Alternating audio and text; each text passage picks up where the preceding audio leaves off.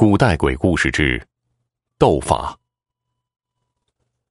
河北涿郡有个杨家，擅长妖法。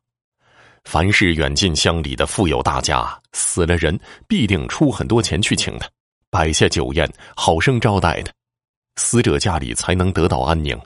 否则，家里就会鸡犬不宁，发生怪异之事。有一个村子。一个富翁生有两个儿子，都在武学堂读过书、习过武。富翁年老病死了，亲戚们都说某人有法术，务必要请他前来，才可以收敛入关，这样才能免除家里遭受灾祸。不仅仅是给死者祈求神灵护佑。两个儿子也听说过某人，心里却也是感到有些害怕。果然，就叫人拿着钱去请。某人正在建造家里的房屋，又不想从自己的口袋里拿钱出来，知道富翁家里很富有，便想狠狠的敲一回，自己房屋的落成完工的钱也就不用愁了。等见到富翁家送来的钱，便嫌太少了，不够，便把来请的人打发走了。富翁的儿子又加了一点钱，亲自去请，某人还是嫌少，并且笑着说。呵 呵我又不是一般市井的佣工，一点小钱就可以请动，一定要请我去，没有一百两银子，办不到。某翁的儿子向来很任性，见某人这样咄咄逼人，也反唇相讥：“哎，你不要太高傲了，生死有命，你难道能咒死我全家不成？”于是心里郁郁不快的返回去了。亲戚朋友见他没有请某人来，都为他感到担忧，并且寻找其他会法术的人，也没有人敢来应承。然而，话都说到那个地步了，某人那边真的不好再去请了。听到有个人和某人是好朋友，就请他前去说说，愿意按照某人说的付给他这么多的钱。某人见又来请他，便笑着说：“呵 呵自以为富家公子。”发着脾气走了，现在为何反而又来求我？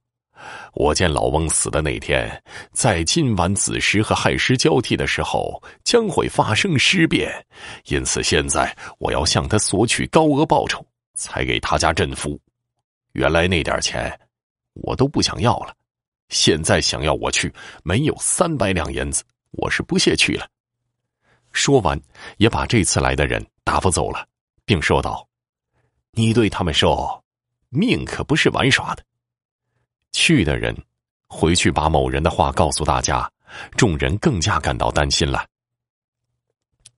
尸体停放在榻上，已经快要腐臭了，有棺木也不敢收敛。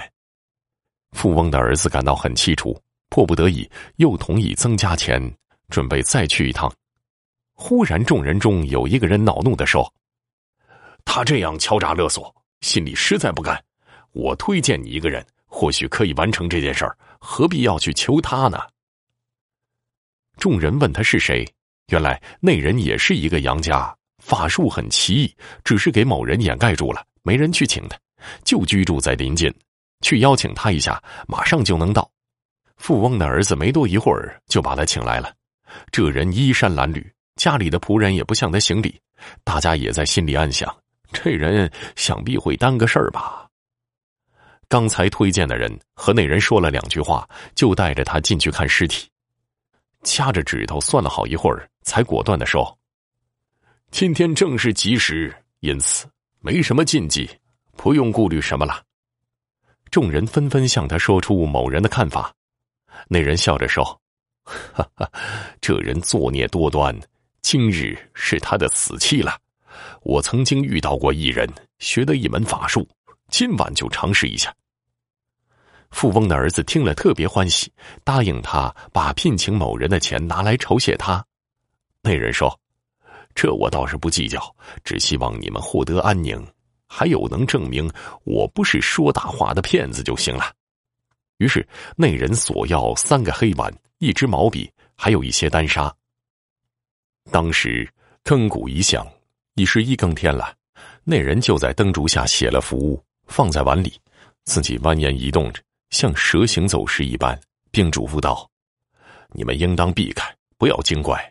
有什么灾祸来，我自能抵挡，不要你们来帮忙。”于是，就散着头发，光着脚，把剩下的朱砂藏在腰间，像猿猴一样沿着柱子上升，直到屋梁，并且叫人把碗给他，然后向众人挥手道：“走开，走开！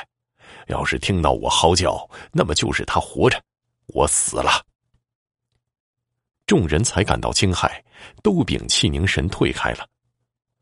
那人靠在梁上的短柱上躺着，已到二更天了，还没什么动静，心里想：他还会来吗？没多久，村里三更鼓一响，还是寂静无声。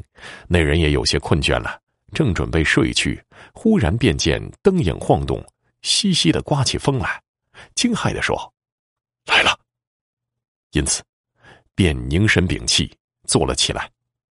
没一会儿，盖着尸体的纸便响了起来，尸体也如如而动。眨眼间，睡着的尸体已经坐立起来。那人急忙把碗朝他掷过去，轰然一声，发出震动的声响。随着声响倒下了，心里才安定了一些。过一会儿，尸体又立起来了。那人还没来得及取碗。尸体忽然动了一下，已经离开了他。那人又急忙取过碗向他掷去，便倒在了地上。他心里担心有什么变化，两眼注视着，不敢移开。果真又起来了，长啸了几声，好像知道梁上有人一样，两只眼睛恼怒的看着，像是要来捉他。那人心里想：只剩下一个碗了，要是没有效，我也活不成了。急忙取碗掷过去。尸体便又倒下了，躺在地上一动也不动。过了好久，也不见有什么动静，心想应该没事了。正准备从梁上下去，心里一阵惊怖，尸体已经能移动了，直冲着屋梁而来，并且发出呜呜的呼声，像是在悲伤的哭泣。远近的人都听到了，那人也是两腿发软，差点从梁上坠下来。过了一会儿，尸体来到屋梁下面。抬着头，用力向上跳跃，像是飞鹰一般，用手来抓那人的裤子。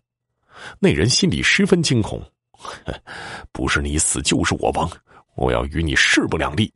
于是，摸了腰间的丹砂，幸好还在，便全部塞入自己的口中，又咬破自己的舌头，流出血来，将血和丹砂混搅在一起，然后向尸体喷吐。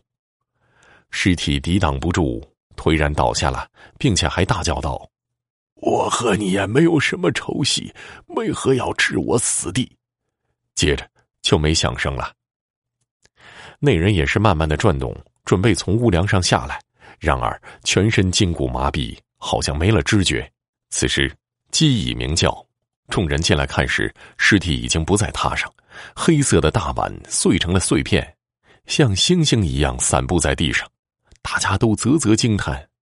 那人从屋梁上下来，取来衣服穿上，并叫众人把尸体抬到原来的地方，并对他们说：“你们去看吧，某人已经死了。”众人按照他说的，前去探看，果然听到他家里有哭喊声传来。